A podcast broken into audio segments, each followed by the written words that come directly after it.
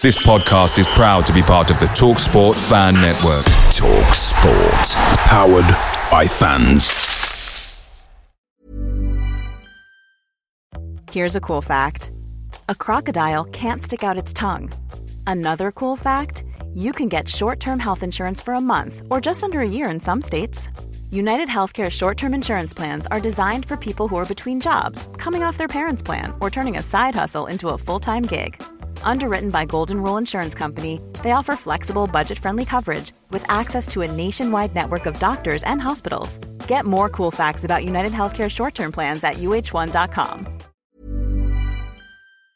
The TalkSport Fan Network is proudly supported by McDelivery, bringing you the food you love. McDelivery brings a top-tier lineup of food right to your door. No matter the result, you'll always be winning with McDelivery. Order now on the McDonald's app and you'll get rewards points delivered too, so that ordering today means some tasty rewards for tomorrow. Only via app at participating restaurants. eighteen plus rewards registration required. Points only on menu items, delivery fee and terms apply. See mcdonalds dot com.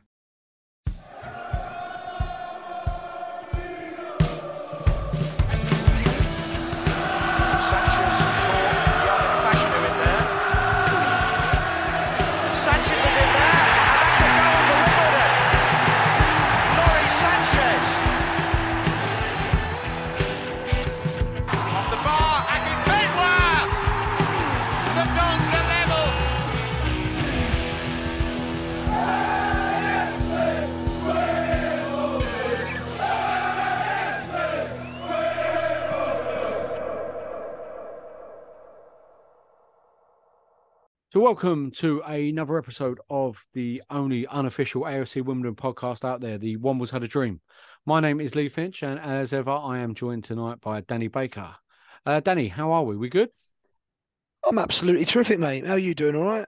Yeah, not bad. Well, I was sick, as you know. I spoke to you during the week. I had another virus come through the house because of the babies, and me, the missus, and the other one were... We're sick. So is that because of the two out. goals against Hartlepool? The fact that we got in the, the nosebleed, the nosebleeds, was it? Oh mate, I couldn't. I've not even. I didn't eat for two days. I was throwing up. Slept for about twenty hours. You look like an absolute Olympian, mate. It weren't very nice. Now I feel like back to normal. Yeah, it weren't very nice, but uh, yeah, it weren't great. But yeah, no, it was just we, we were literally just we were talking before. Really sad this today about Motson, and obviously poor John Motson, and well, not poor John Motson actually, brilliant John Motson. Um, I don't know about you, and like, but. It was, I just, I was, my wife was telling me, was like, oh, this commentator died. And I turned round, and the only line that they had of John Motson's was, of course, the, the famous line from the cup final. And it was just like, uh, he was pretty wicked, wasn't he, Motson? Were you a yeah. Motson or a Davies, man? Where were you? Because normally you were one or the Motson. other. Motson. Yeah, John, I, Mo- I, was a, I was a Motson oh, fan. Motty. I just let in the old sheep shin, sheepskin jacket. So every yeah. time, any, I think it was on TalkSport today. I think someone said, if you ever see someone in a sheepskin jacket, woman, man, you always thought of John Motson. And you always think like, and he, for me, he was the voice of football, John Motson. And everything he said was just, you listen to. And I, I never really understood the commentators, what they go like, what they do. Like Clive Tilsley is one of my favourites. Oh, do you like Clive Tilsley? Yeah, love him. But you you see the effort they put in. If you look at their, yeah, uh, and I think again like, they like, talk, they're like crib sheets, aren't they? I listen to TalkSport quite a lot, as people obviously hear, but taxi driver, so that's what we listen to. Yeah, but they said about Sam Matterface, who's going to be probably the younger generation's John Motson, back like. as he gets older, but you, they see the folders and the stats and everything they put together to have for commentators, and it just blows my mind, really. Yeah, it's, and it was it's a really sad day because it's not.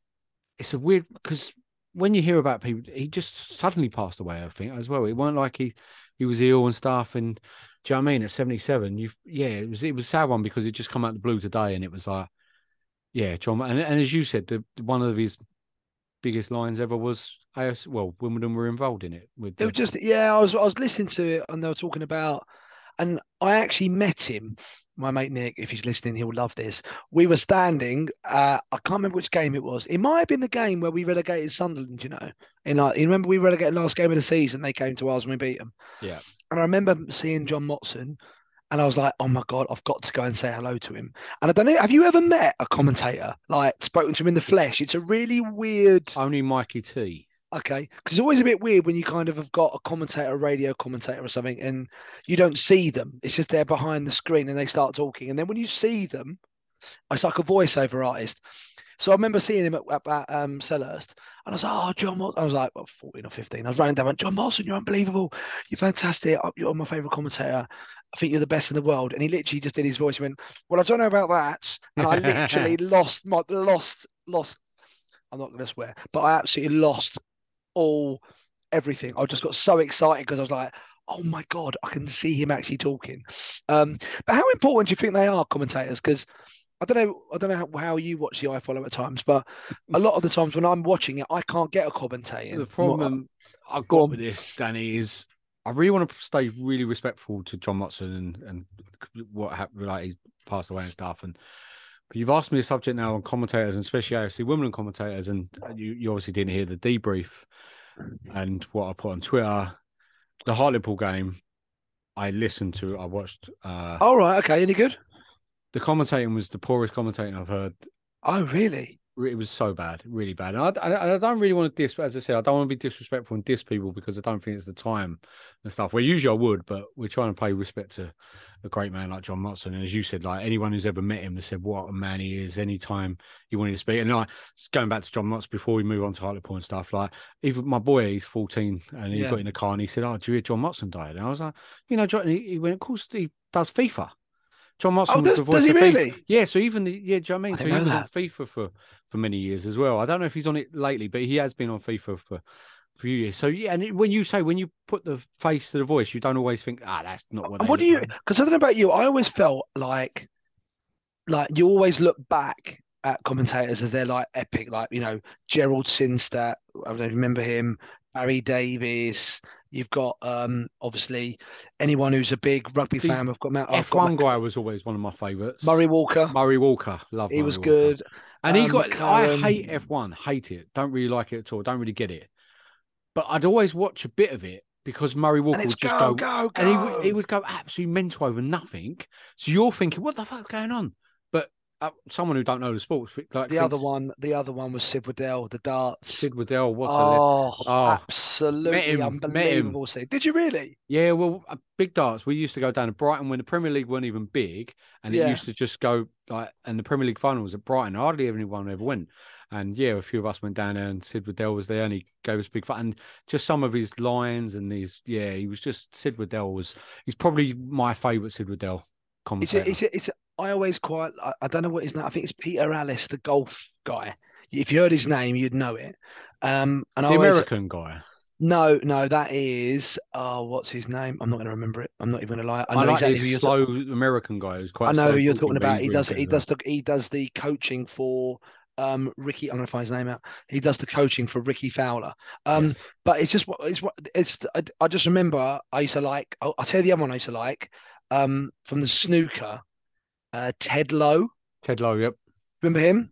And that's a very, very difficult, difficult red. Yeah. And a, Butch Harmon's the guy. But the thing about commentating is, we'll come on to it with the Hartlepool game, and I'll I'll, I'll say what I, I'll say about the iFollow game against Hartlepool. But commentators are there to paint a picture. Do you know what I mean? So you're yeah. watching a boring game and it's how it happens. Like I thought the commentating against uh, the Liverpool Madrid game the other day was really good because again the action's really helpful. So it, yeah. it helps that there's something on the pitch. But you're painting a picture, especially if the people can't watch the game as well. So if you're on listening to iFollow, not watching the actual game, but you're just listening to something or the radio, you want them people then to paint a picture of what's happening. Do you know what I mean? So you can. And that's where the best commentators in the world can just make you feel like you're there. You're watching it live as well. And yeah, this I I like the idea with the cricket. Don't they do the ear thing now? Yeah. So yeah. at the games, you, you can, can buy headphones like a tenner, or yeah, we've got something in there, and you can basically you can have Sky Sports. And to be honest with you, in terms of Not not the individual commentators, but from a commentating experience, I think the cricket's the best. I think they've got, considering the amount of time they've got to fill, they have, a, I think, you know, Test Match Special and stuff. It's incredible the amount of stats, the amount of things. They've got the statistician next to them whose part is the fall guy. It, it I mean, I think it's... I think it works at cricket because you've got the breaks and stuff and you've got the yeah. stuff in between, so they're having a laugh and you can hear that. Where football might not work if you've got John Motson commentating on a game. But I'll tell you what also, watching. I also feel, and again, I didn't hear your comment and I don't really get the chance to listen to Wimbledon stuff, but what I will do is I don't. I think it's one of them things that everyone thinks is a is a piece of cake. And I, it, it really, really isn't. I mean, if you've ever tried for five minutes, put it on mute and try and do it, the game moves so quickly. You're trying to add a little bit of context.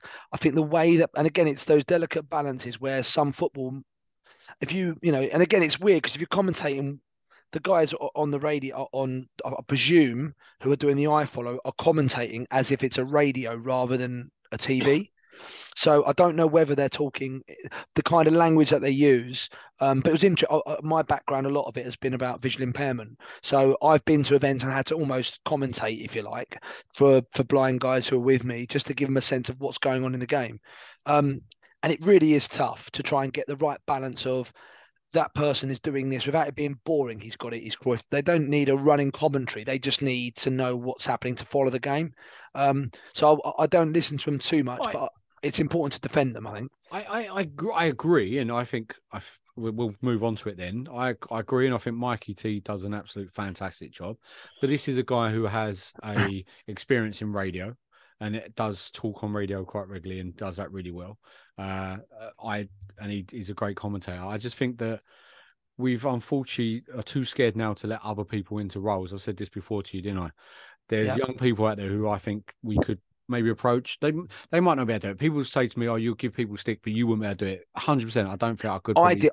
I, I actually messaged him a couple of times and said, look, I'd be re- you name the game, an away game. I'd love just to come and watch or be involved.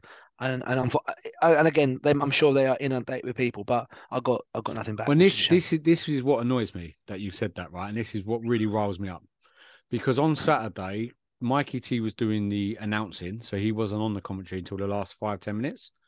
They had a guy on called Dave, I think his name was, Bradford Don. And I don't want to, I was quite harsh on him on Saturday. And I, I mean, it's not all about personal digs all the time, but he was horrendous. Really bad commentator. He, he, he just went back in time of where he was fifty years ago. He, there was no commentating on the game. He slagged off the ref. Constantly was giving the ref loads of stick, which I don't think you should do as a commentator. Do you know what I mean? And we get told, a lot of fans lately have been telling us we've got to be nicer to the refs. Do you know what I mean? We're hearing that all over socials now. And he was just, yeah, and it was all down to the ref. There was no, and I, I spoke to some people, and, and some people went back to my thing about the commentators, and they said they were trying to listen and not even watch the game, trying, and they didn't even know. And there's sometimes the game's going on. I think it was Jess Aimi was attacking. And we were doing shout-outs to the Argentinian dons or the Bolivian dons. And it's like, I get you do your shout-outs, but do them during the break of play, not while the game's going on. We've just kicked off and yeah. they've gone on attack. Is, it, I, is there not and a that's delay? Why it's annoyed is there me no that, delay, Lee, in the commentating from what know. you get? I don't, I don't, know, I don't think so. I don't know, okay. but I don't no, know okay. one hundred percent. But that's why it annoys me that you've put yourself forward to go, look, I can do it. But they've had some other guy on that no one really knows. And again, it's it's three old white guys doing the commentary. There's not, I don't think, one of them under thirty, forty years old. Do you know what I mean? Mikey T might look young and Rob Rob might be younger than that. I don't want to disrespect them in that way. They probably look better than they are. But I... uh why not get someone like an Arash on? Ask Arash. You know Arash, who does... Yeah, absolutely. Yeah, he did an amazing job for us. Jesus, stats, right? He might not want to be a commentator. I'm putting his name forward because I know he's stats mad. And why not get Tom Large? Tom Large is a, a journalist. He does stuff for the local paper. He does the uh, the before and after shows for nine years. I think Tom Large would be a great commentator. Again, I'm putting his name forward. He might go, Lee, shut up. I don't want to be a commentator. Do you know what I mean? But... why I don't get why we don't have younger people involved with some of the stuff at the club. Rob, a young person, and Mikey T. It does. It doesn't even have to be a young person, just someone who wants to do it and be good. I at mean, it, may, you know I mean? yeah. I mean, maybe maybe it's opportunity. Or maybe it's it was hard, it was hard, it, it was hard enough watching a Hartlepool game, but yeah. for me it was worse having to listen to the commentating.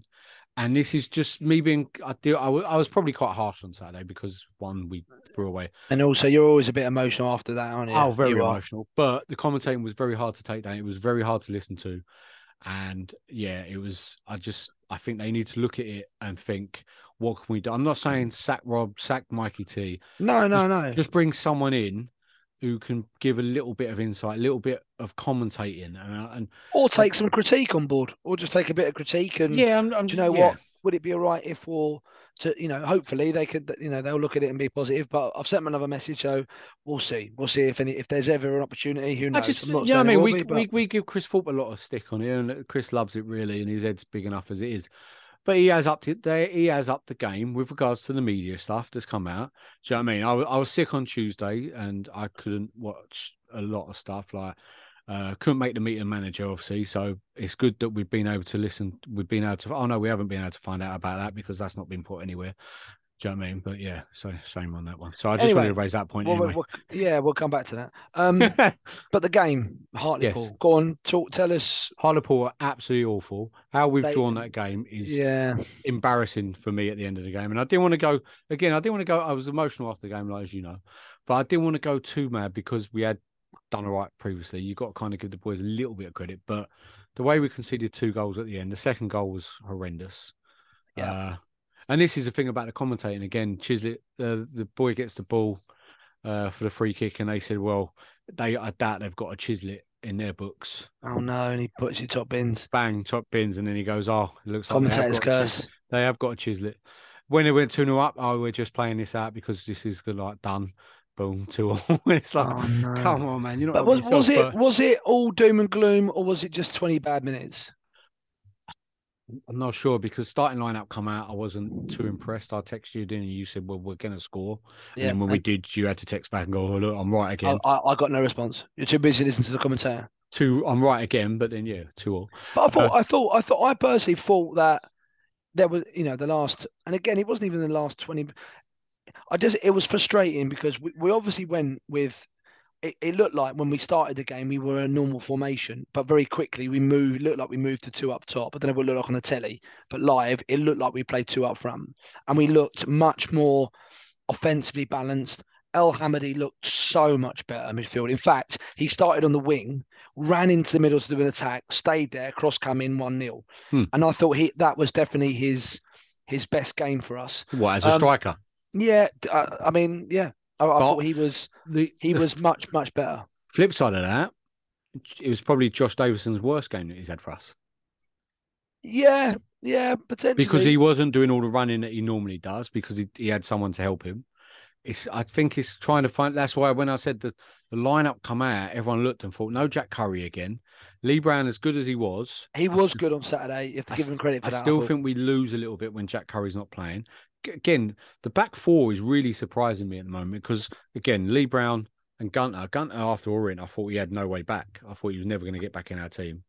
I thought he's actually done well since the Orient debacle. I, th- I think the problem is, as well, I think Brown and Gunter have done well, but there's they're not Curry and Biller. And the game is fifteen yards back, isn't it? Because yeah. Gunter, Gunter can't get up the pitch and down as quick as Biller or even do it. And Biller just keeps the left back occupied and keeps him back, and so does Curry, which opens up that room. And and also what them two have as well, Biller and Curry, is they've both got a bit of skill about them as well. Yeah, so and they're aggressive. Biller, they want to go forward. Biller they? will go forward, cut back, go forward again. Quick, boom, boom, bit of skill, bang, and he's gone. Where Gunter, as you said, Gunter don't have it. Brown don't again, have that in the locker. But they, Brown has not, the cross yeah. that he did. We haven't seen that lately. Crosses no. into the box like that, and and again, you know, it was. I don't. I, I do generally believe I've seen Lee Brown probably however many times I've been at the club. I've probably seen three decent games, and I thought he had it on. I thought he had. He was solid on Saturday because it was none of the Mickey Mouse. The, the the the. I know we talk a lot about the showmanship of some of the players, but he limited it. He just got on with the job, and I felt that he was, he was solid. But I, for me, the, the whole game changed when Pierce went off. Pierce went my, off, and we lost. My my problem with. I was just about to say to you about Pierce, is, and we mentioned it on the debrief as well, is I was disappointed to see Pierre not start instead of Pierce because yeah. as we said last week on the podcast is that Pierce can't be playing this amount of games because he will pull up. Yeah, yeah. Well, we said up. that. We said he can't play three, three Pierre games came in, what, sixty-something minute? I can't remember. What It was late in the... It was. He had a good twenty, thirty minutes then his play. But he didn't look overly fit, was was a bit of a worry. And he, I think he struggled a bit, where he might not have struggled if he had started the game and then been able to get into it. Do you know what I mean? Especially as we went two nil up. First half, we didn't really have to defend that much. I think he would have grown into the game better that way. And I was quite surprised. Now Pierce is gone. We don't know how long he's going to be out, and the club won't tell us. So we're just guessing that Pierre might come in now with Paul Kay, and it's another change at the back. And we've got some really tough games coming up. But, it's yeah, I I, I thought Woodyard was off it again for me. I don't he get how... He is off the pace.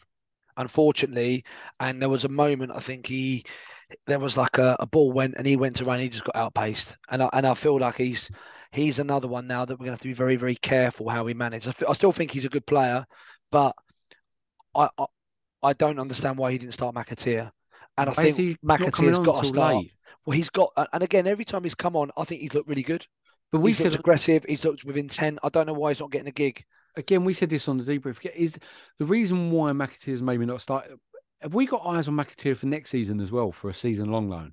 So Leicester have said, look, take him in January, let him get a feel of you lot, let you get a feel of him, what he can bring, like a kind of loan to a permanent loan, if you get what I mean, kind of thing. Like, and then we go, right, yeah, this kid's good.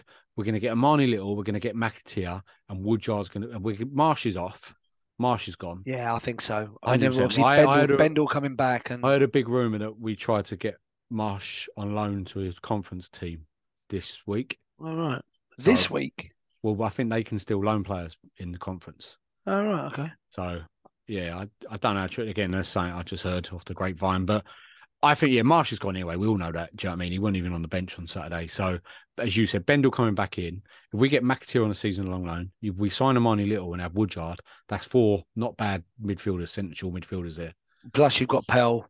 Pell, who can play attacking, he can play that mm-hmm. defence. So, yeah, I, and I think Woodyard then will then slot in here and there with them. And that's what I think about McAteer. Maybe we're not burning him out, maybe we're not, do you know what I mean? We're having a look at him and seeing for next season. I mean, I mean, I'd be really surprised if that was the case, because I don't I don't know many well, it's back to me that we're loans. Not playing him, though. Well, I, well, I, well, and again, it's uh, it's also mad that you're not playing Curry. So I, I don't really know what oh, the that excuse process. For that, though, was a joke.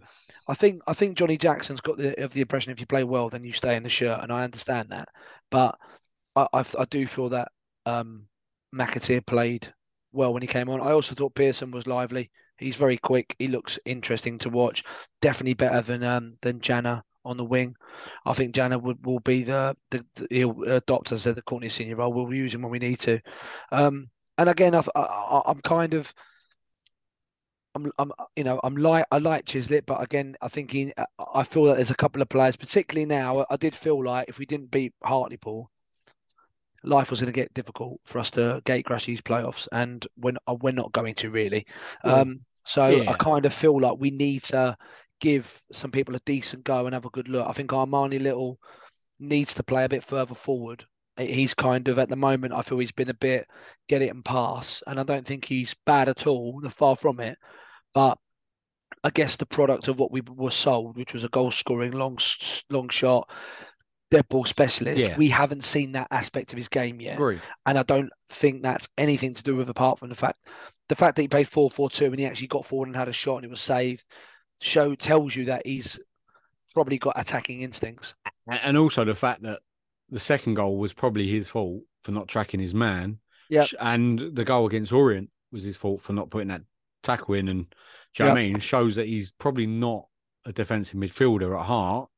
He can play that kind of role next to Woodyard, because Woodyard gets it and gives it to him and then he does the rest, but he's not a defensive midfielder. You, well, I, I said this before, you want him for... He didn't score fifteen goals for Torquay and eight assists, and that's Conference South level, but you don't score that at any level if you ain't playing further up the pitch. Yeah. So I, I agree with you on that. What do you think of Hartlepool's goals? The free kick was a great goal, but... Yeah, you can't... I, I mean, you can't... Do you think not... Sanib could have come for the second one? Because that's what I've heard a lot of. Not, I, I don't really think so. No, I, I'm a bit, I'm frustrated that a guy of the height of the lad who had it had a last minute header.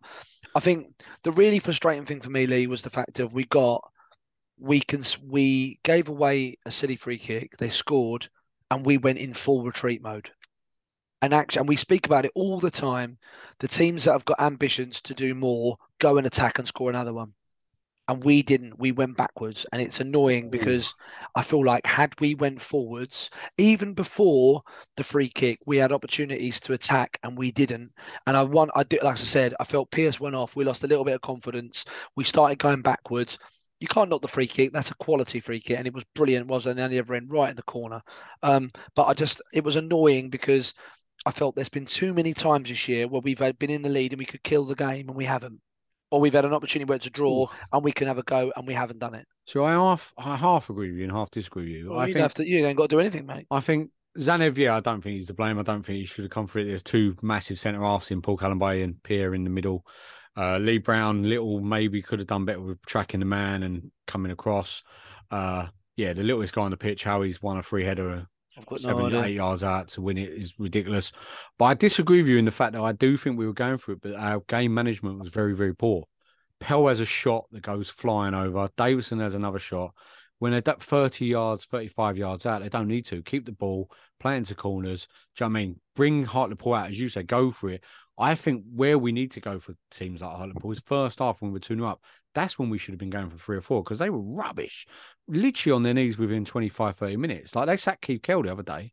That's how bad they are now. They've gone. He's Keith gone. Kell's the manager. He was there Saturday, wasn't he? Yes, they sacked him because they lost Tuesday Have night. They? Yeah, they sacked him in the week. All right. So I, I just think I think we went for it. Our game management was very, very poor in the fact that yeah yeah I just it, it just it just felt really flat leaving the ground, um, and again it, I, I do think it was just one of these. Uh, I, I don't think we pretend like played badly. It was a really poor twenty minutes, but it is just I, I guess it, that's where it where consistent. In our inconsistency, if that makes sense, we are reliably going to be hit and miss. And I don't really know, unless we go on a a mental run, how we're going to impact. But I, I just, thought they, I thought, I thought they were poor. The problem is, I generally the fi- thought they were really poor. The fixtures, yeah, that's why they're second bottom and yeah, still really three poor, three games behind others, and I think they'll go down this year with uh, Rochester. The problem I got now is we've got really, we have got tough games, even though there's teams down the bottom there, they'll be fighting for their lives. There's teams like Jana, we'll talk about later in the preview, but I actually want to see us proper go for it now, change it up a little bit, and actually go for teams and not be as defensive because I'd rather win three two or lose three two going for it because we're not going down this year. Do you know what I mean? Try and make it exciting. Try and make it good to watch. Do you know what I mean? And, yeah, try and give some the fans something to cheer and an atmosphere at Plough Lane if we can when we're there. So, at what point do you want to talk about Hartlepool social media, by the way? Well, I, I came back with them, didn't I? But I, I know, well, and tell everyone about them, it. Some of them are, like, rattled. I'm like, not really. Just... It's a joke back to you, Laura, and you're because was wasn't it wasn't it from the actual Hartlepool Hartlepool things put the Don the boy Don Good, I think, and then tagged yeah. tagged the scum into the tweet. And it's is like, he from? Is he from? He's okay. on loan. He's on loan from them. Yes. Ah, okay. So he's playing on loan, which I get. I get. I, I'm all for it. I think it's great. Yeah. Give it, give it back. Shithousery at the best. You know what I mean? That's that's social media shithousery, right? But when you lose one nil on Tuesday to a ninetieth minute Newport goal, and also they forget that Sheffield Wednesday just beat the scum, and Michael Smith scored, I think, a hat-trick, didn't he? Yeah. So the Don, the boy Don Good. Yeah. I mean, and also you're getting relegated, so wait till the end of the season when you're relegated, and hopefully our social media team will actually wish them good luck in the conference, but... I thought they did all right. I thought they brought some brought good numbers. The problem is, I don't mind all the shit shithousery and stuff like that, Dan. But you've got to remember, sometimes it will come and bite you on the ass. Yeah. Because you're getting relegated. So why are you giving it a big... I don't get it. I'd really... And that's and that is when it's actually quite funny. Yeah. Right, yeah. We'll, we'll move on. Uh, and when we come back, we're going to discuss the transfers that got us excited and the players that came in that really got us going uh, from Wimbledon and A F C Wimbledon.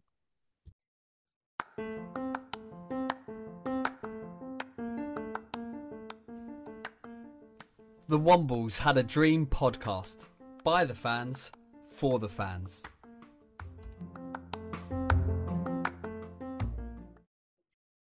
We're back. Uh, as I said, we're going to be discussing transfers that got you excited when they signed. So they don't have to have done well for us. They don't like really bad. They don't. They could have stayed a week or two weeks. But when is there anything signed... better though, Lee, than a than a transfer? Like it's proper.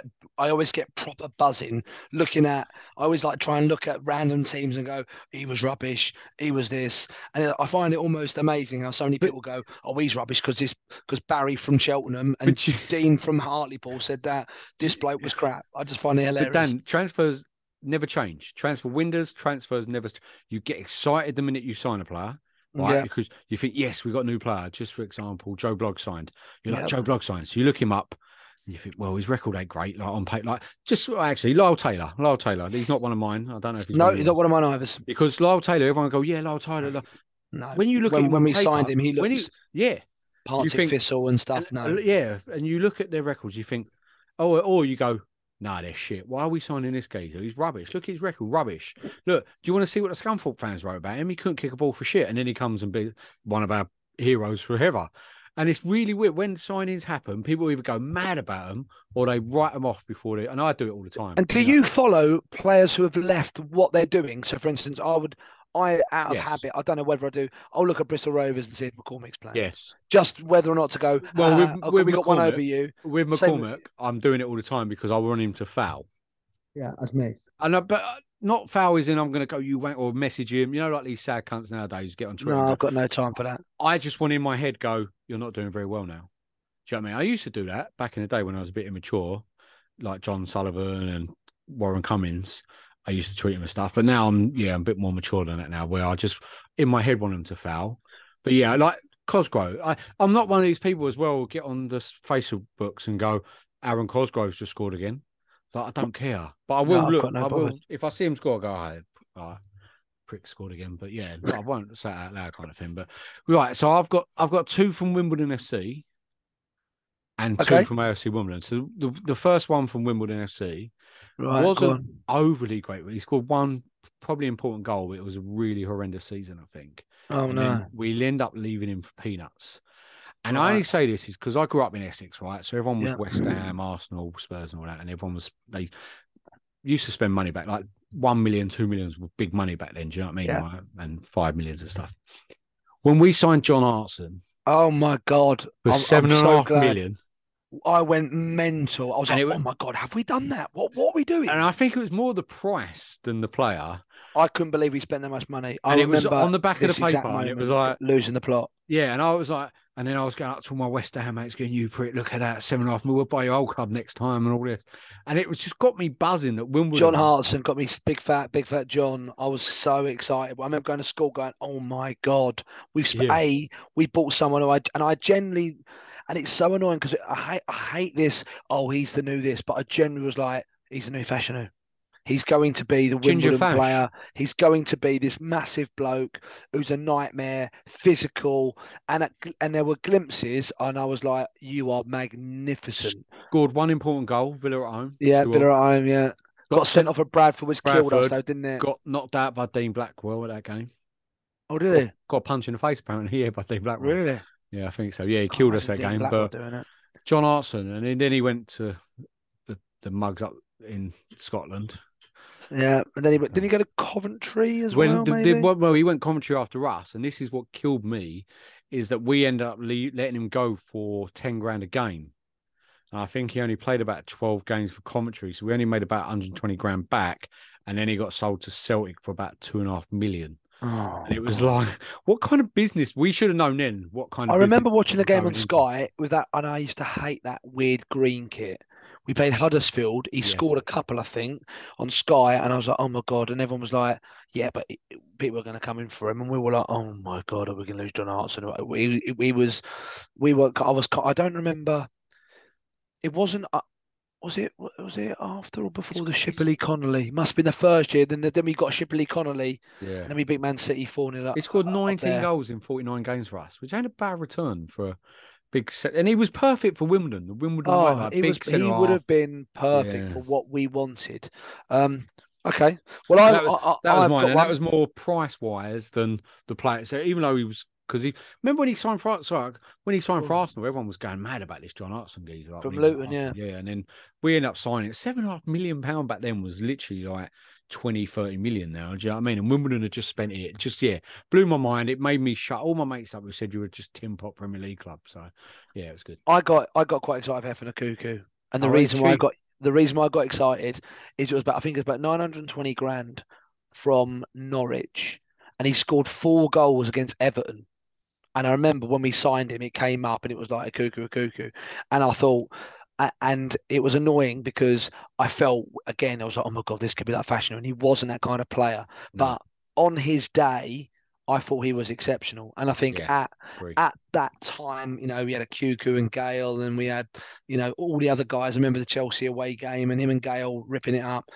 I thought he was, he he genuinely, I thought, was a, was a really good buy. I don't know what his stats were, but I, I think he probably scored less goals than we probably think. But I think he was, he was for where we were at.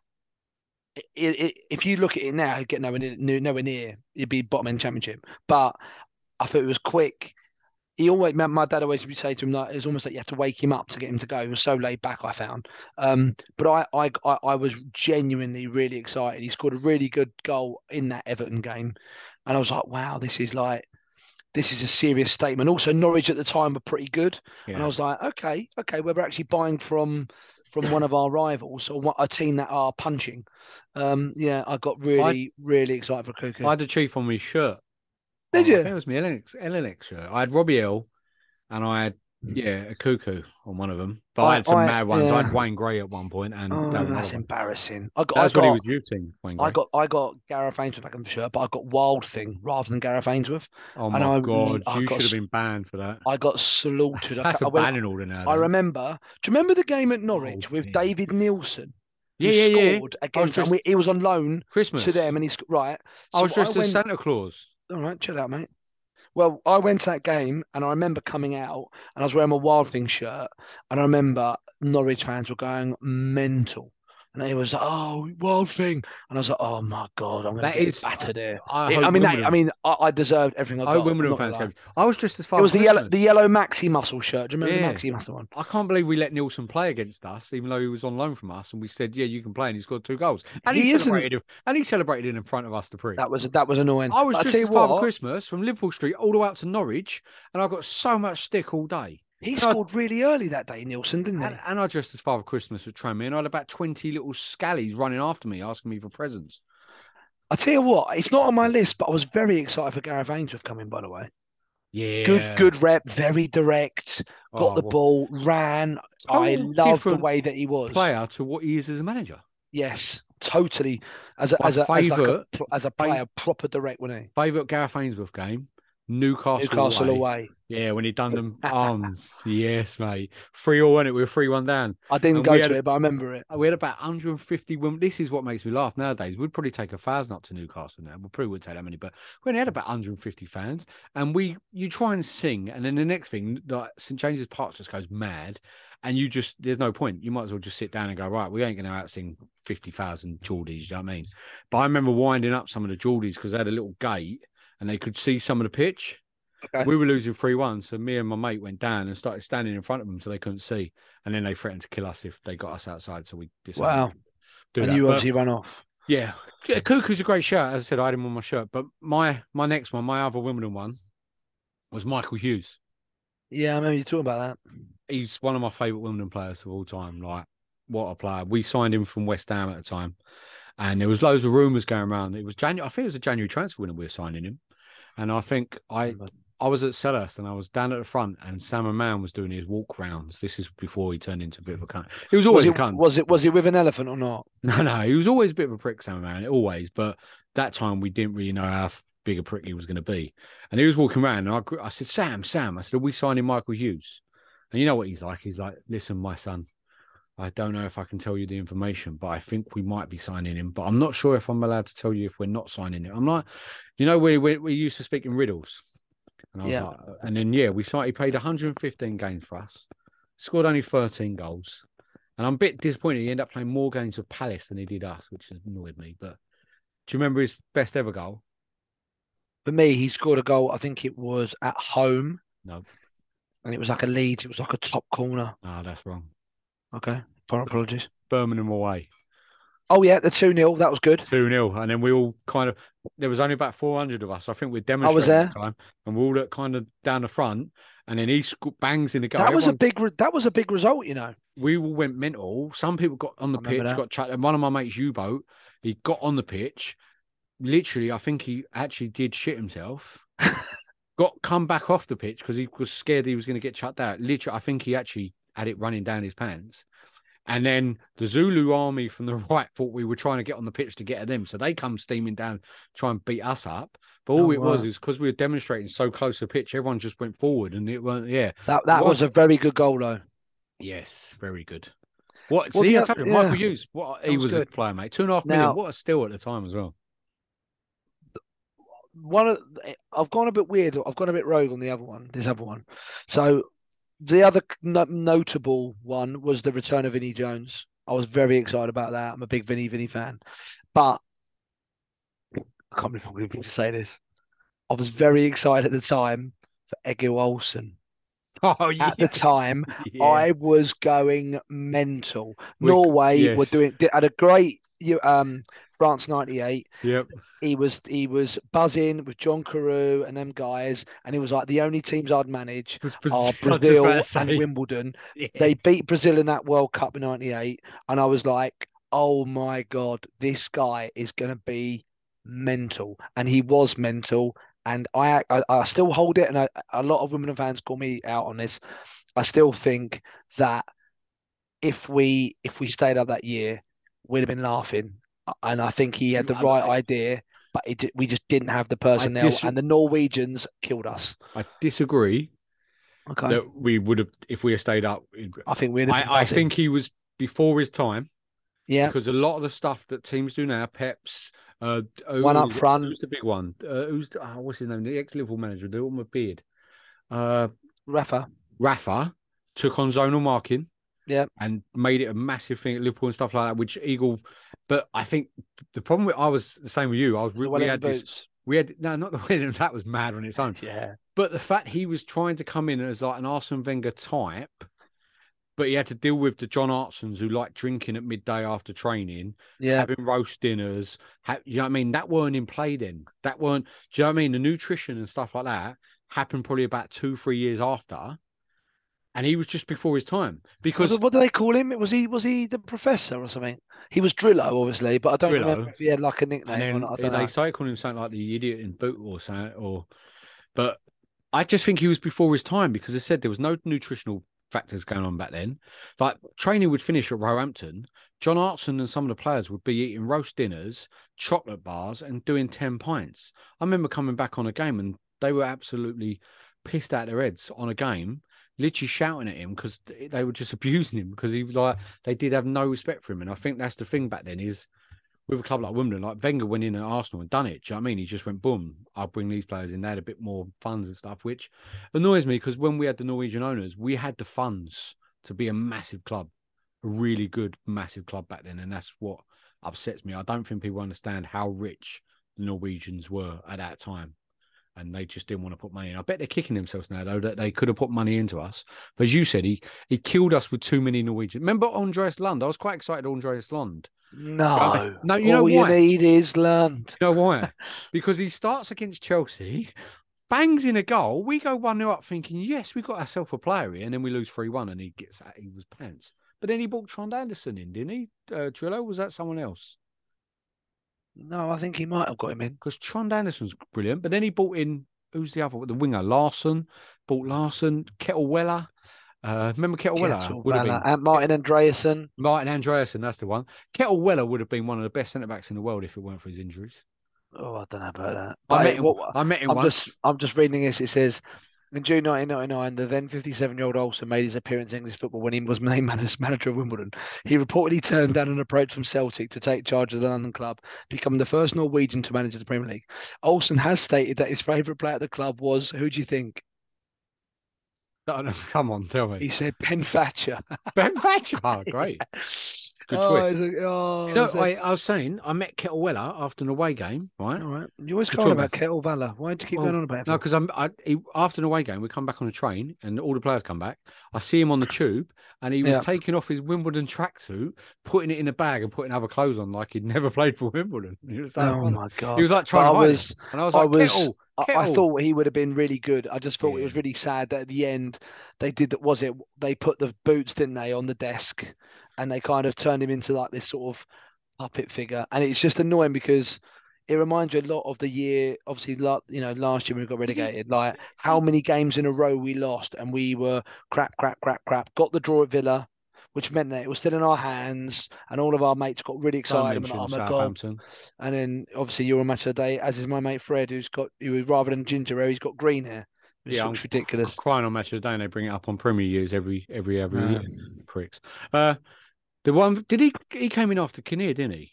Uh, well, Kinnear oh. had with that David Kemp Yeah, for right. Kemp, but then he came in and as then, permanent. And then he was the permanent. And then we had that. He had no chance. Who's going to take over? And then I mean, after Joe Joe was like, Joe Kinnear was the Sam Allardyce's yeah. uh, and them back. Who, who's the one at Everton now? What's his name? Sean Dyche. Marsh, yeah. Put them, but ten times, one hundred times better than them back in the day. So you're putting him in and then bringing it. it it's never going to work, unfortunately. But yeah, I, I kind of agree with what you're saying. I was quite excited when very. I was. World I was Cup, super excited, and he was winning games at World Cup, beating Brazil's. And then Norway when he said, did really when well. he said, I would only manage two teams, Wimbledon or uh, Brazil. I thought, yes, right. I've got to yeah, go on my son. So right. they are my two Wimbledons. Like my A F C Wimbledon ones. Okay. And it was quite an early one for me. I've got them in little categories here, by the way. Well, I've got, I've, I've only got, got two really, because the others are not really, because you don't, the problem we've had over the A F C Wimbledon years, non-league, is you sign a couple of players, like got, Matt, yeah. Matt Everard's and stuff. He's like, yeah, you're like, whatever, who, where, who are you? I don't even know. He was a centre back Ash, and then, do you know what I mean? Yeah. Now he scored fifty. I know exactly, I know exactly what you're talking about. Yeah. John Mayne was the first one for me, because I think. Was you genuinely excited about John Mayne? Because it was the first time we signed a player for a fee. Okay. And also we negotiated it at the game where he just played against us and scored. So we right. kind of said, we're putting in a seven year, a seven day approach, I think it was. All that was right. Yeah. And then we've offered him a fee. And also you, you looked at John Mayne's record through non-league. Like he was unbelievable. Like, yes. And a lot of people don't know this about John Mayne, but he actually went on trial for a certain club before signing for us, which he kind of didn't get in. Thank God. He was but, a serious, he was a serious, serious at that age. That. And that, yeah, I, it, it, I, it's mad to me that he didn't make it higher. He was non-league uh, Jamie Vardy for me at that level. Like, do you know what I mean? That, yeah. And then for me, I was generally excited that we had this player who was going to go on and score goals. We just signed A F C Wimbledon's first ever player for a fee. Someone that was playing against us who just banged in a goal against us, which was like, do you know what I mean? So good. Like people say about Danny Kedwell and stuff. Again, I think we signed Danny Kedwell for a fee, but I didn't know much about him. Do you know what I mean? Until he done well. And there's other players that you, we signed and stuff. But yeah, it was like generally excited after that game was like, yeah, we've just signed this this kid who's going to score goals. Six, sixty-one goals in ninety-one starts. Yeah. You look at his record before that for John Mayne. Do you know what I mean? At Tunbridge and stuff like that. It was, yeah, he's he's a goal scorer. And it was, uh, yeah. He he generally excited me at Wimbledon.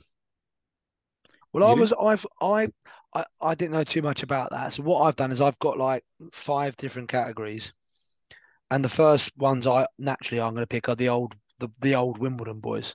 So Yule, Gale, Neil Sullivan. I was genuinely like, wow, like the fact that these guys who obviously I grew up to watch play were coming back to play. Yes, it was near the end of their.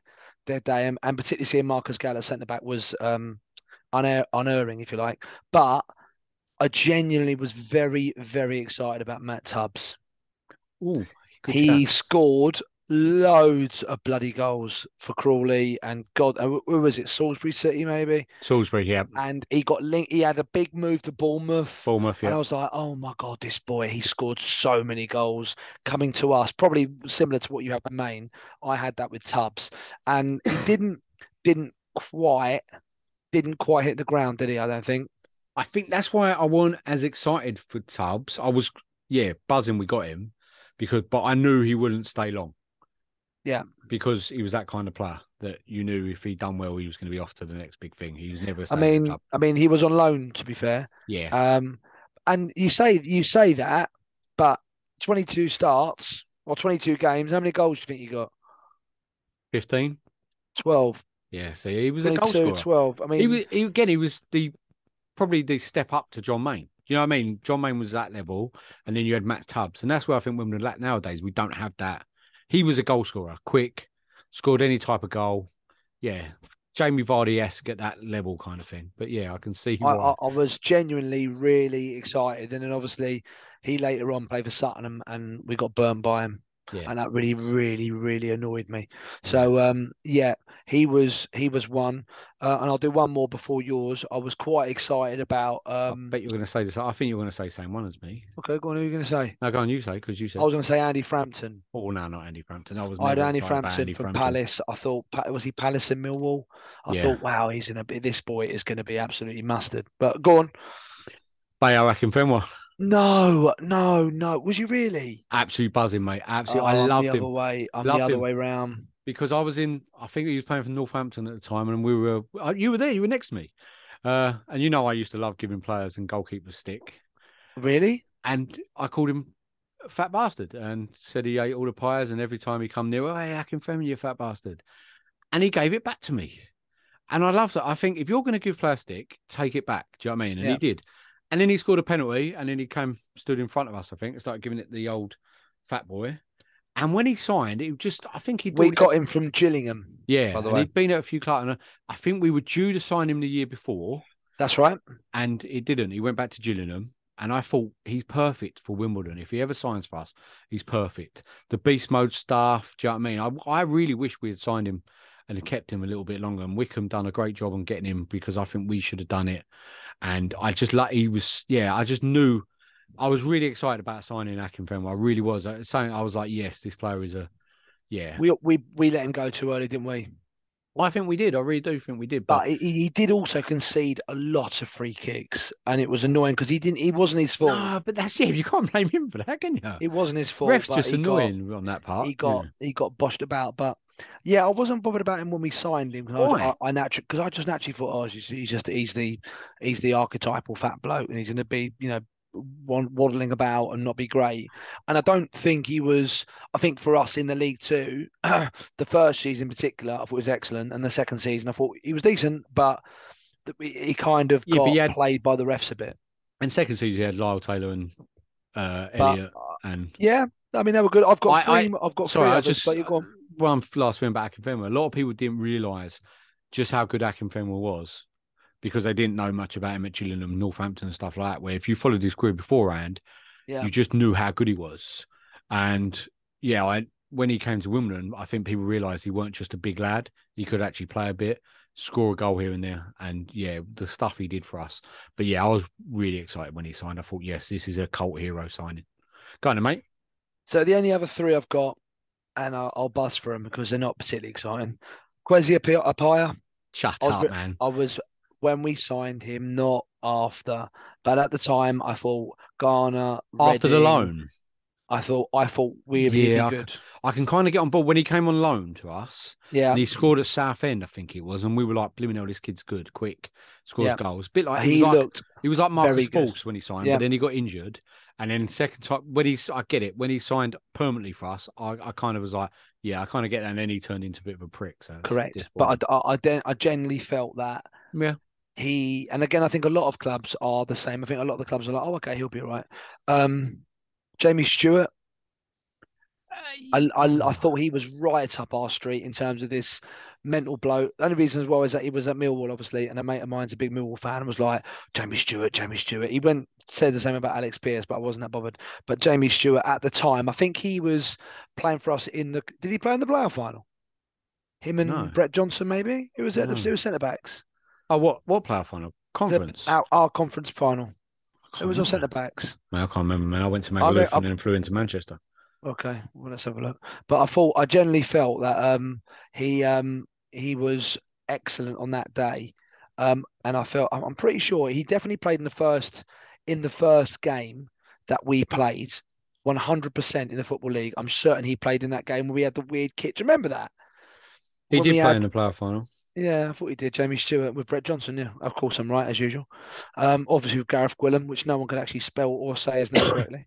Gareth um, Gwilym and Khaid Mohammed, who is obviously oh, in, in her, her Majesty's. Uh, I was excited about Khaid. Her Majesty prisons. You wasn't excited is he? About Khaid Mohammed. Yeah, he's been, he got um, yeah, he got himself one in a big, world of naughty, naughtiness. One big mistake these players make: they don't return to Wimbledon and sign permanently for us. He was Khaid Mohammed was um, jailed for ex. Yeah, luckily, when ex Newport County forward Khaid Mohammed, he was uh, arrested for naughty stuff. Should we say uh, was jailed for more than two years? He might be out now.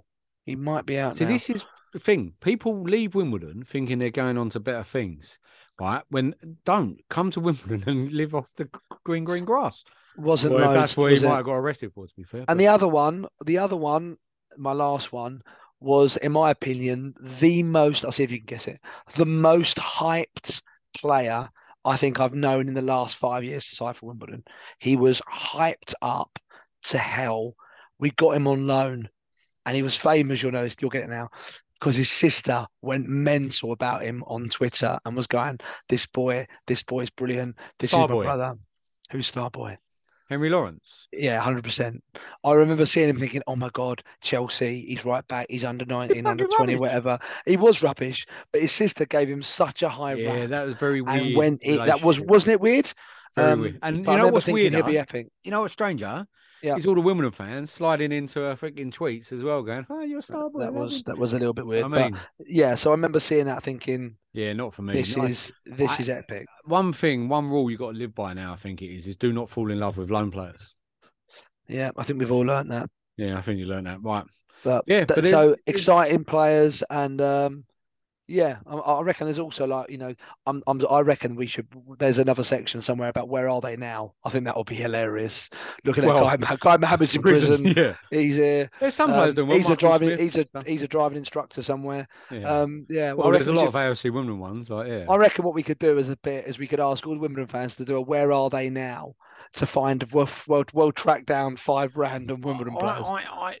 I really want the club, but now COVID's finished, and if Danny Mackling's listening, I really if want... If you mention one more time about the players in yesteryear walking on the pitch, you say every week, do you want to say that now? That's what I was just about to right, say. Right, of course you're going to say it. You well, say it annoys week. me, like, Michael Hughes played one hundred sixteen games for us, and he's... I don't know, no, no, we're not, no.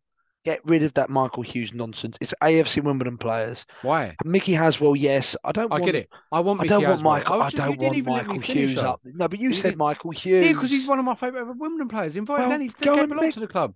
Go and meet him somewhere. Kevin Cooper played about twenty games to us. He got our man and player of the year, and we gave it to him on the blooming pitch at Wolves. He was good. I mean? His goal, his goal against Millwall was excellent. We do mad things, but uh, no, I really want all, yeah, especially the ex-A F C Wimbledon players. Oh, Mickey don't Asperger's, say it. Andy Frampton's. Here we go. Frankie, Frankie Howard's. I want them. Every, I want a thousand. No, Frankham. You want all yeah, of them, didn't you? I want them all round the pitch at half time. Right? Well, we had, well, we had it. Well, we had it. We had M C Harvey on Saturday. Would that do? Oh, what? And Jake Balford, the freaking Wimbledon legend. Yeah, he was. When's, when, he's never played for Wimbledon once. He's been like, when, remember? When I, I did find that a bit weird. I was at M C Harvey. Get it? Give him, give the kids yeah. two shirts. Um, Jay Bulford. Jay and Jay Bulford. I didn't get it because he I, he was linked to Wimbledon back in the day, Wimbledon F C, but he never played for it. He's out there on the pitch waving at people. Everyone's like, who's that? Is that Lionel Morgan? No, no, it's Jay Bulford. Is that Lionel Morgan? Is that Lionel Morgan? Oh my God. Anyway, that's for another show. Where happened? Anyway, go on him. Anyway, but yeah, if you've got, tell us the players that you were like buzzing that you signed, even if they turned out to be shit, turned out to be great. Who were the ones when we signed them you thought, yes, we got a player here, uh, and the stories behind it. Right, we'll move on. And when we come back, Danny wants to talk about international Wombles.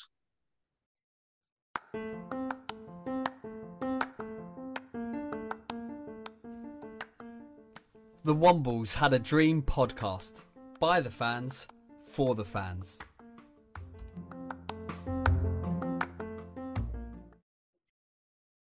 We're back, and Daddy's got something to do with the international. Is it international A F C Wimbledon players? Not Wimbledon F C, because that would be too easy.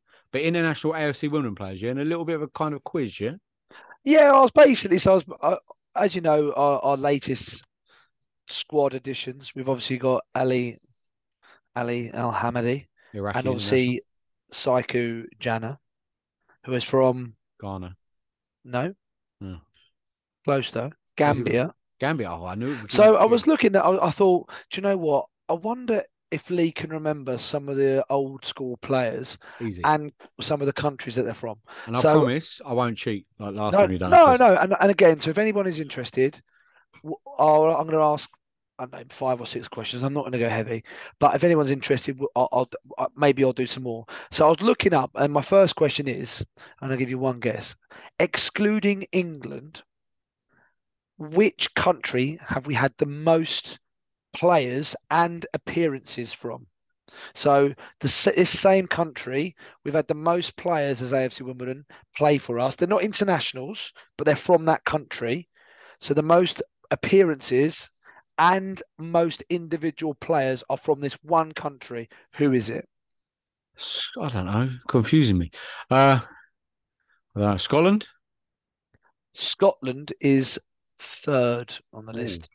Ooh. There is nine. Go on, one I- more Ireland. guess. Ireland. Ireland is correct. Mm. We've had fifteen players who are Irish. Yeah, because we had Bennett, didn't we? And then yep. we had, who's the geezer used to, and then he went off to play uh, the Irish ball. The Irish ball? Yeah, you know the Irish game with the sticks. Oh, hurling.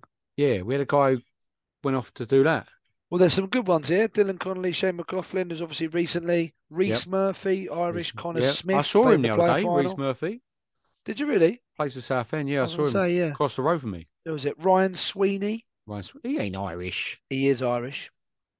Um, and also, and there's also some very, very random ones who didn't like, who were in the squad but didn't actually play. But I'm taking all these from the wonderful website Transfermarkt. You're missing. Um, you're missing. There's an A F C Wimbledon player who we saw. He was Irish, and he went off to do hurling or curling, whatever it is. Well, I'll read you the list of names, and you can tell me. If I'll tell you because I remember. And and it, just so we're clear, is this all right? It's Transfermarkt. Yeah. So it could be all sorts. I've got Alex Pierce, Ryan Delaney, Callum Riley, Shane McLaughlin, Dylan Connolly, Reese Murphy, Connor Smith, David Connolly, Ryan Sweeney, Frankie Sutherland. I've got Chindu Vine, Kevin Feely, Michael Collins, who went off to, he did a documentary on Sky, Alan Bennett. No, he's I've not, got. not on it. There's another player. Someone will tell me who it is, but there was a Good. player. It might not be Irish, though, but he might have been English when he lived in Ireland or something. But there was a... We signed a player, and he went off to do hurling or curling, or we signed him after doing hurling and curling. Okay. I can't remember which one it is, but yeah.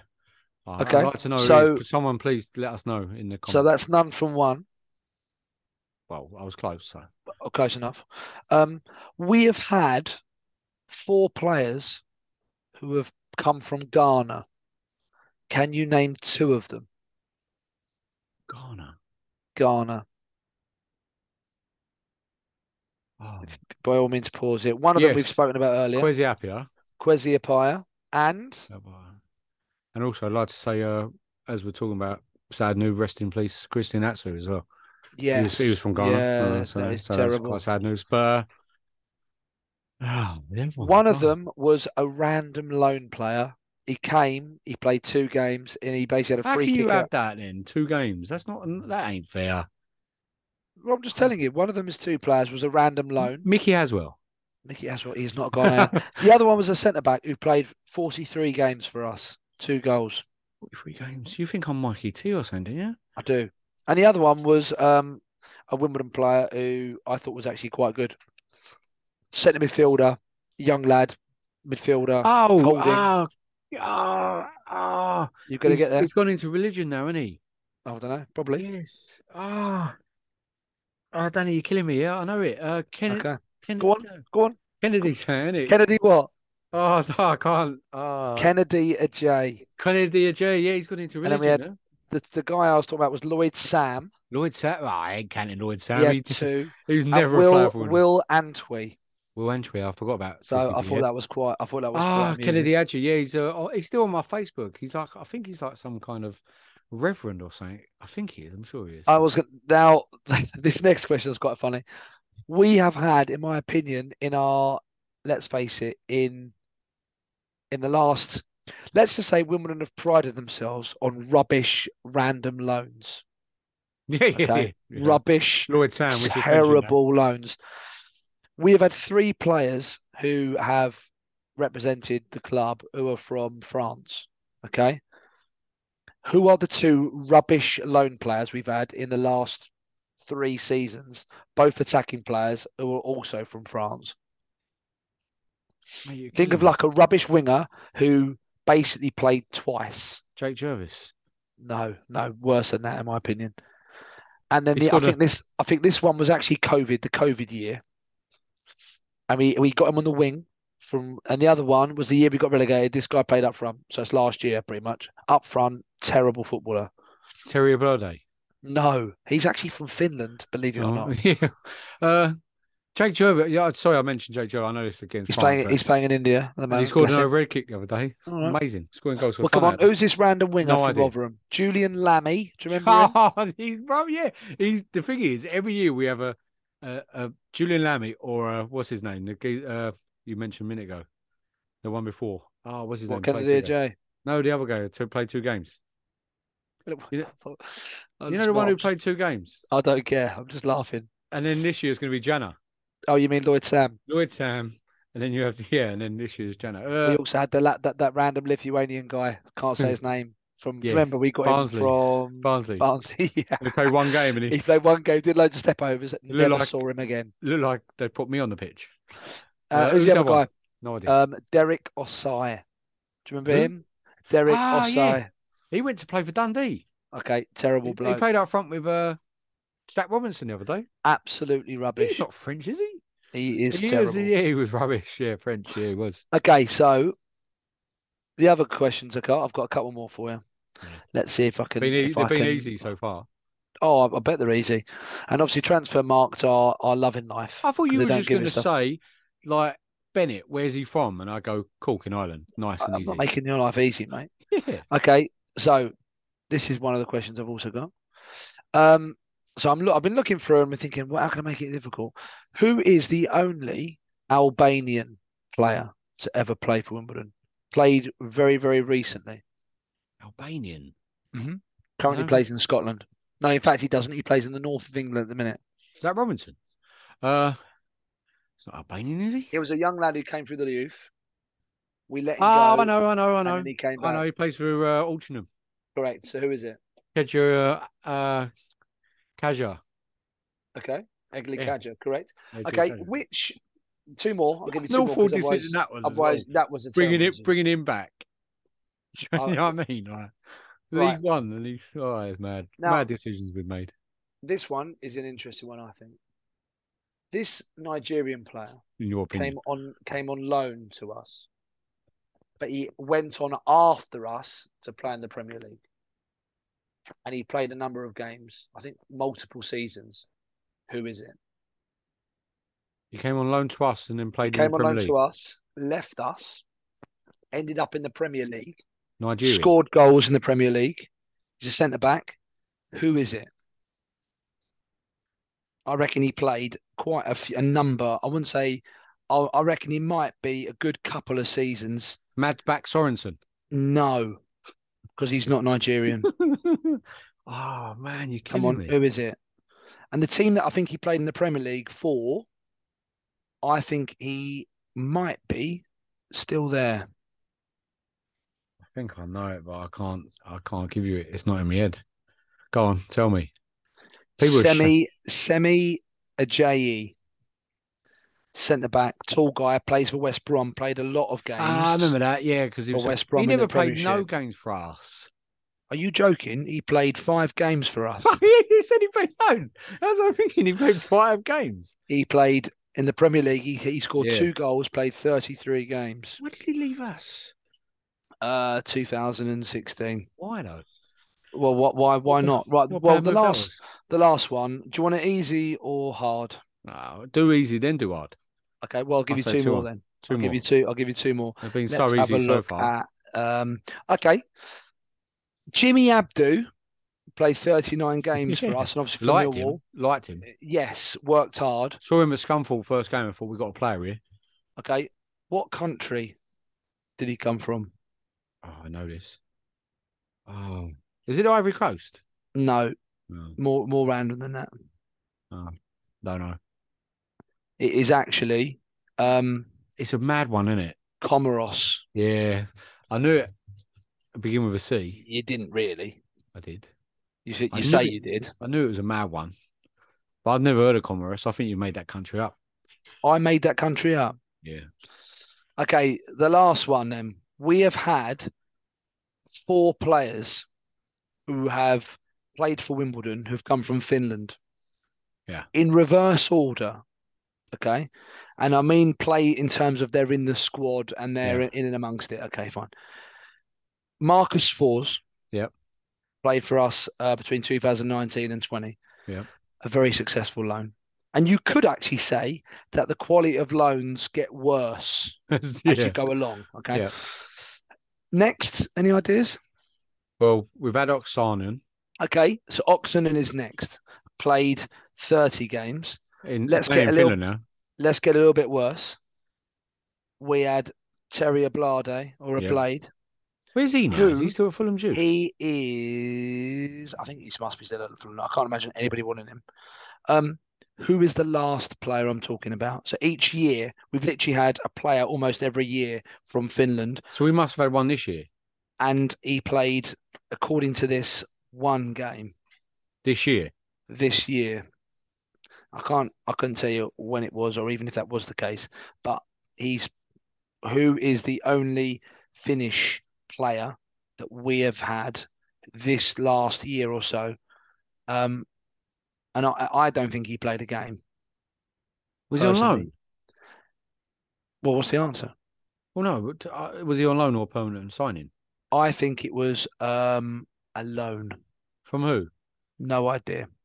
In fact, I think it was a permanent. I think it was one of these short deals like Courtney Senior. I think I'm, I'm absolutely certain it is actually. Who is it? I've not. I'll give you. A, I'll give you a clue. He is. Um, should we say a gentleman who left the club and nobody knew he had left the club? Stuart and Douglas. You, and you brought it up. Stuart, Stuart Douglas is not from Finland. He didn't leave oh. this year. No, but he left the club without okay. anyone. Can I be honest with you? Your your football knowledge is terrible. No, my country knowledge is terrible. My football knowledge is actually brilliant. If I said he was a goalkeeper, who would I be talking about? So you said, wait, ah, oh, I got it now. Because you, I was going to say, you said they left the club without anyone knowing it. I thought you were going to say the meet the manager event. Uh, the oh, oh, back slap. Uh, Jaskalainen. Jaskalainen. So Will Jaskalainen. But he's, I just not, in... he's not finished. He is finished. He should hey, be finished. He's only twenty-eight. That's a terrible joke. But I just thought it was interesting. There was a quite line a lot that up. Of... Line that up. We've had you. Loads of different people from different countries, from Grenada. Grenada. We've had two guys from Holland. New Zealand. Um, we've had three from New Zealand, apparently. Um, just, and I thought it was very, just a very, an easy little one. Two guys from Holland, I thought was quite interesting. I actually, I'm mucking about at work today. I had a bit of time off, as you know, teachers. I kind of looked through and I was like, how many of these players can I get? Of course, I dominated it. Got loads. Um, but no, it was quite interesting. Some very, very random country now. We've got guys played ninety games for Doncaster from Saint Lucia, a guy from Venezuela. Well, Lyle Taylor's from... Montserrat. Montserrat, yeah. I didn't even think that was a real country. A guy from Saint Lucia, a guy from Venezuela. Saint Lucia's Saint... Kevin... Was it Kevin Saint Luce who played for Saint Kevin Saint, uh, Kevin Saint Luce. No, Kevin Saint Luce was, was from Guadeloupe. Where's Guadeloupe? Uh, I, I don't, We're I just don't making know. countries sounds up. Like around, sounds like a roundabout. Um, guy from Denmark. I just thought it was. I just thought it was interesting that how we've gone from this random little, you know, conference, random team from nothing to players who are coming trying to ply their trade um, from Denmark. I just thought it was an interesting little, just a little bit of fun, something different. That was good, Dan. Thank you very much for that. Oh, you don't care. And if anyone's got any interesting conversations or international facts along, about our Wimbledon footballers, let us we've know. Had international fans on. We've got international players. You know, let let's just keep going. International, international podcast, mate. We listen to oh, from around the world. I hate to say it, but yes, we are. We're, we, we are, are a global phenomenon. I'll tell you. Talking mm, about internationals, this is—I hate to say this—this this is now becoming a shameless kind of plug on our quality. So plug us away. Go on. I will do. One second. And just to be clear, we haven't planned this. This is Lee going yeah, off record, just... going off script as usual. The script is a, a post-it note with five words on it for me. We um, most of our audience from United Kingdom, but and United States, Australia. My brother some... still thinks he's gonna. He, he is listening from the furthest away. My brother, he said he he's is. Not. He said that. And I, Ben Baker, you are Mozambique, Ethiopia, Tanzania. The way that you uh, said Ethiopia and Mozambique was was disappointing. Antigua and Barbuda. Ethiopia, U- UAE, Israel, U A, China, U A, U A what? Ukraine. Someone's in Jersey, Cambodia. Someone's in, someone's in Ukraine. The Maldives. Someone's listening in the Maldives. Afghanistan. Hey, we've all listened to Afghanistan. Yeah. Martinique. Oh, that's lovely. Saint Vincent and the Grenadines. And the Grenadines. sounds like a ba- sounds like a band. Saint Lucia. Saint Uh, Lucia. I'm going there next next month. Venezuela, Indonesia, Paraguay, Malaysia, Botswana, Saint Lucia, Ivory Coast, Bulgaria, Taiwan. Mate, we're international Wombles. That's why we're number one. Anyway, we're going to move on. And when we come back, we're previewing the massive games coming up against Gillingham and Stevenage. Stevenage.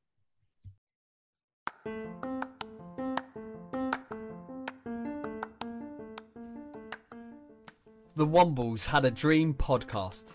By the fans... for the fans.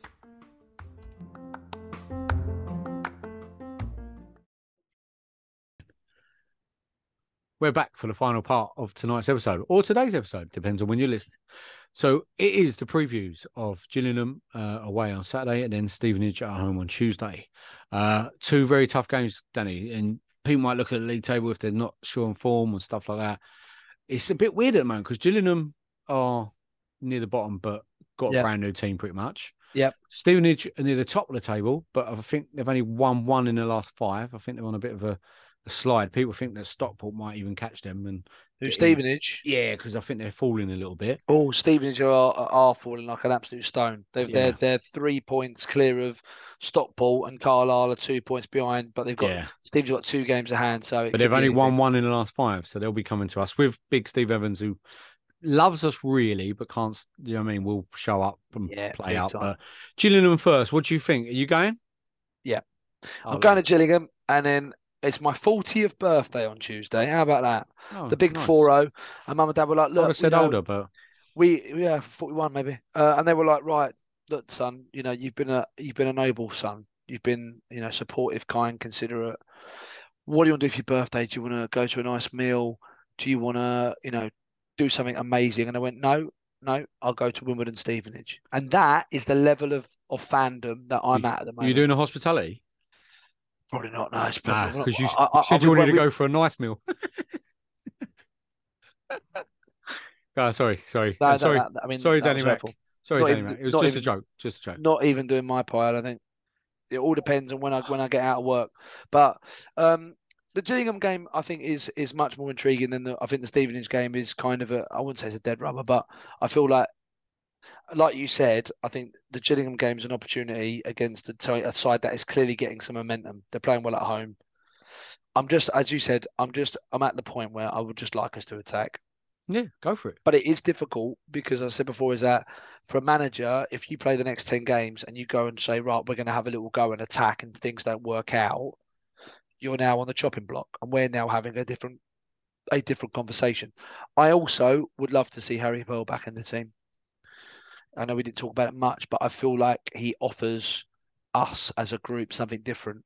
So if I'm honest, I would have a little bit of a makeshift team, but I don't know what you're thinking team-wise. I agree about Harry Pell coming back in, especially going away to Gillingham where you can wind them up, wind their fans up. Then Stevenage, you can wind the manager That's up. That's got to be the worst stand in football, isn't it? Can we just get that out of the way now? Yeah, one hundred percent. I mean, there can't it's be a worse stand. Scaffold, it, isn't it? It's rubbish, and I hope, really hope they do something about it. I, I guess with I new owners, we don't bit, like going there. I guess with new owners, a bit of money and a bit of ambition, they're going to have to do something about it because you can't have that in the Championship, can you? If that's where they want to be in a couple of years, so I think they will, which hopefully they do sort because it is the worst. I've never been there on a rainy day, thank God. It's always been all right. One of my best ever games is at Gillingham when we were three nil down and won four three. I think it was, or was yeah. it three two? Yeah, four three it was, and we we had a box. There was a box on the left of us, were giving us loads of stick, and then they were shutting up by the end of it. But Saturday's game, I think it's a really tough game. I really do. I think Gillingham are the ones probably going to be have one of the best squads in the league now because of the players they've brought in. Nichols, uh, the big guy up front, Hawkins. Yeah, they've got uh, geez I really like in midfield. I can't pronounce his name. I'm not even going to try. He used to play for Southend. They signed him from Exeter. Uh, yeah. He's decent.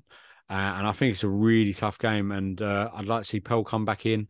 I'd like to see McAteer start. I'd like to see. So, so how, so how would you shape in. up? What What are you thinking? I'm definitely going with Curry on the left because I think Alexander's still starting games for him.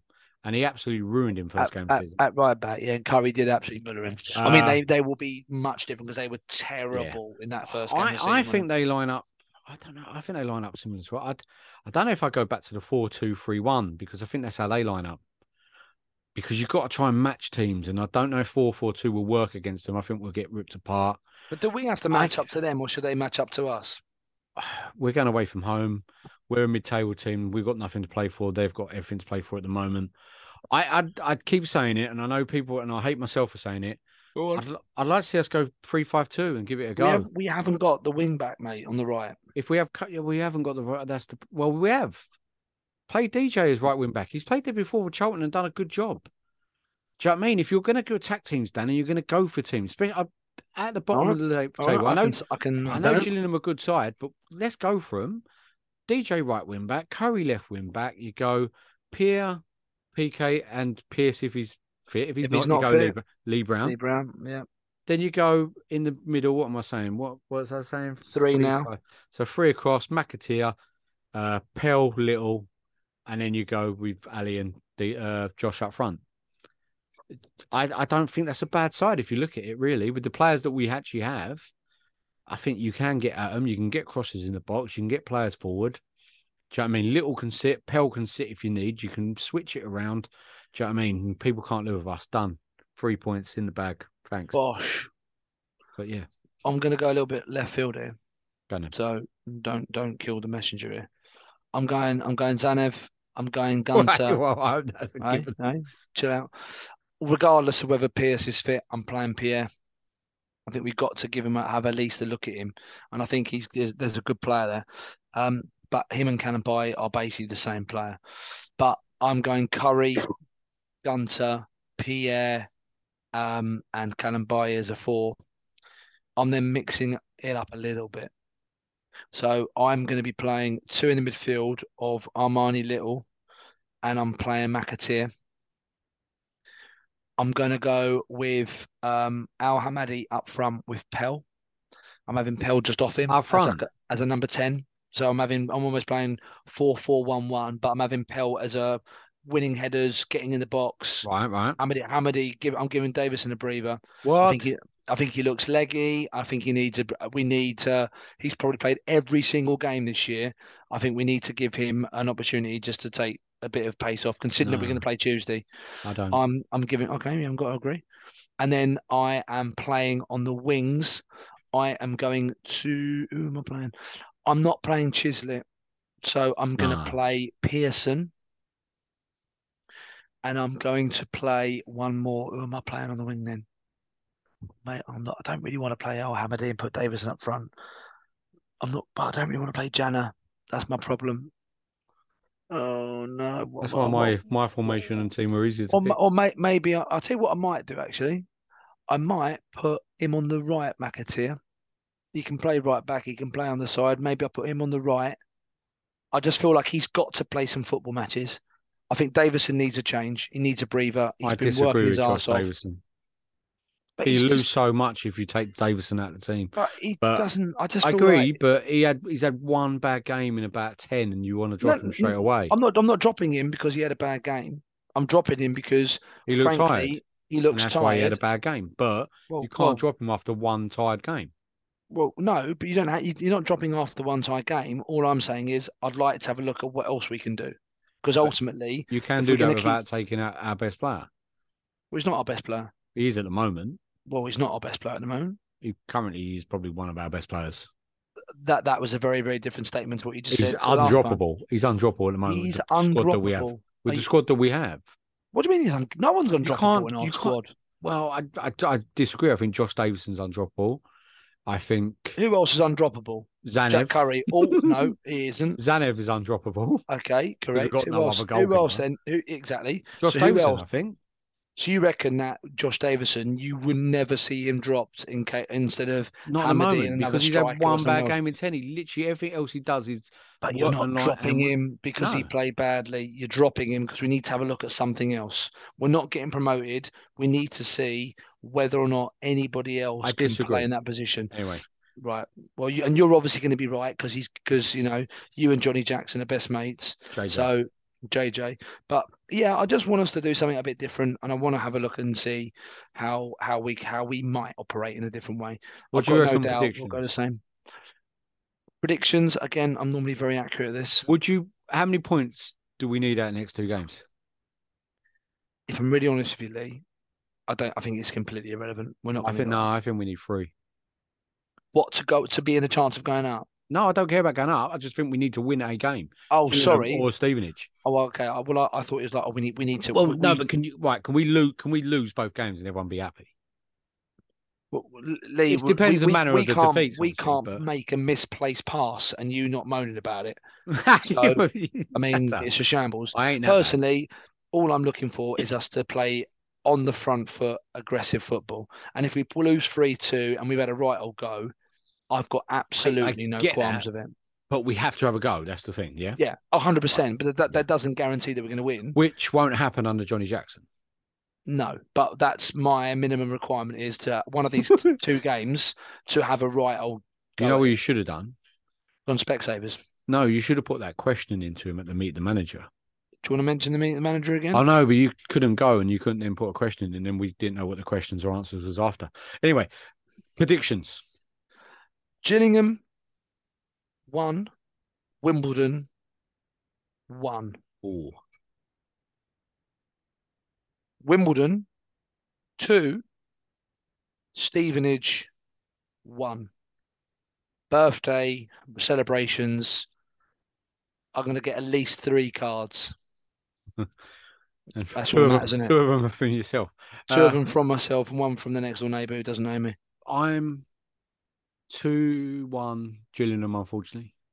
Really? They're strong at home. I think they've got a decent side at the moment. I think we might, if we do go for it, we'll, yeah. And then I think we'll beat Stevenage two nil. I think, really? Yeah, I think we'll play like we did against Orient at Stevenage because that's the kind of team that Orient have got, uh, Stevenage have got. I think he'll be playing up on the sidelines, which will roll our players up a little bit and get us going. Always does. But yeah, well. Your birthday on Tuesday. I've got my boys' birthdays this weekend. It's a good time to have a birthday. It's, it's it? a great time to be alive. To I've, got, I've got my eldest is fourteen on Saturday. And oh. My middle child's seven on... Uh, no, my eldest is fourteen on Friday. Yeah. And my middle child's seven on Saturday. They were born a day apart. Both Pisces. Unbelievable, Man, lads. It cost me a fortune, these I kids. Bet it does. But, it, yeah, so I think it's... I think it's quite an interesting time to be us at the minute. I think we've kind of, most fans have got to the point where they're like, okay, do you know what? We'll, we'll take whatever happens and, and are sensible. But I think a lot of people have got one eye on, okay, well, how good are these people? And particularly looking at the guys who are not at the club at the minute on loan, or Gunter, obviously at Dartford, uh, Bendel at Eastbourne, et cetera. Yes. I think a lot of people Morgan have got Williams one eye on others. Casual. Which is, I think, a big move for him. I said it before. His, his mum kept shouting at getting him in the team. He's gone on to play men's football. If he does well, you know what I mean? It's another step. And The, the, players the best thing about us, Lee, is that there's there's definitely a pathway for these young people. There's yes. definitely, there are some clubs where, frankly, you're a statistic. It's, and we're not talking about just Islam, but that we are a club that are going to th- give people game time. I think it's hard. People say interest in Wimbledon at the moment. It's very hard to put together because obviously some of the football's been drab and nil-nils and stuff like that don't exactly help. But I think you're right with the interest in time. We've got new football, head of football operations, a new D M, uh, M D, sorry, D M, M D. Johnny Jackson's sorry, first sorry, season. Johnny Jackson's first season in charge with Terry Skiverton. I think everyone was happy to have a mid-table to finish this season. I, I, as much as we want the playoffs, win the league, go up. I think everyone was like, we just need to stabilise a little bit, especially yeah. after the last few years. And we've looked at the league and thought this league is terrible, to be fair. Later on, walking away with it, and they're, they're on an awful side. Yeah, I agree. I think next year will be the year where everyone goes, actually, I want a bit more excitement. I want us to see us go out and win games. And do you know what I mean? As you said, it is an interesting time. And hopefully everyone, all the fans can get all the information. About I agree. I, I totally agree. So I but, think it's an interesting week. Um, and next week we'll come back and we'll tell everyone about whether why I was right and how amazing I am, I suppose. Yeah, and you'll be forty-one, so forty. Nice. Anyway, that's it, Danny. Thanks again for joining me tonight. Do you want to finish off with our with a John Motson your tribute line? I was going to say, yeah, the uh, the Crazy Gang have beaten the Culture Club. My actual favourite one is It's a Weird and Wonderful World If You Come From Wimbledon. Yeah, rest in peace, John Motson. Come on, you dunce. Go on, Wombles.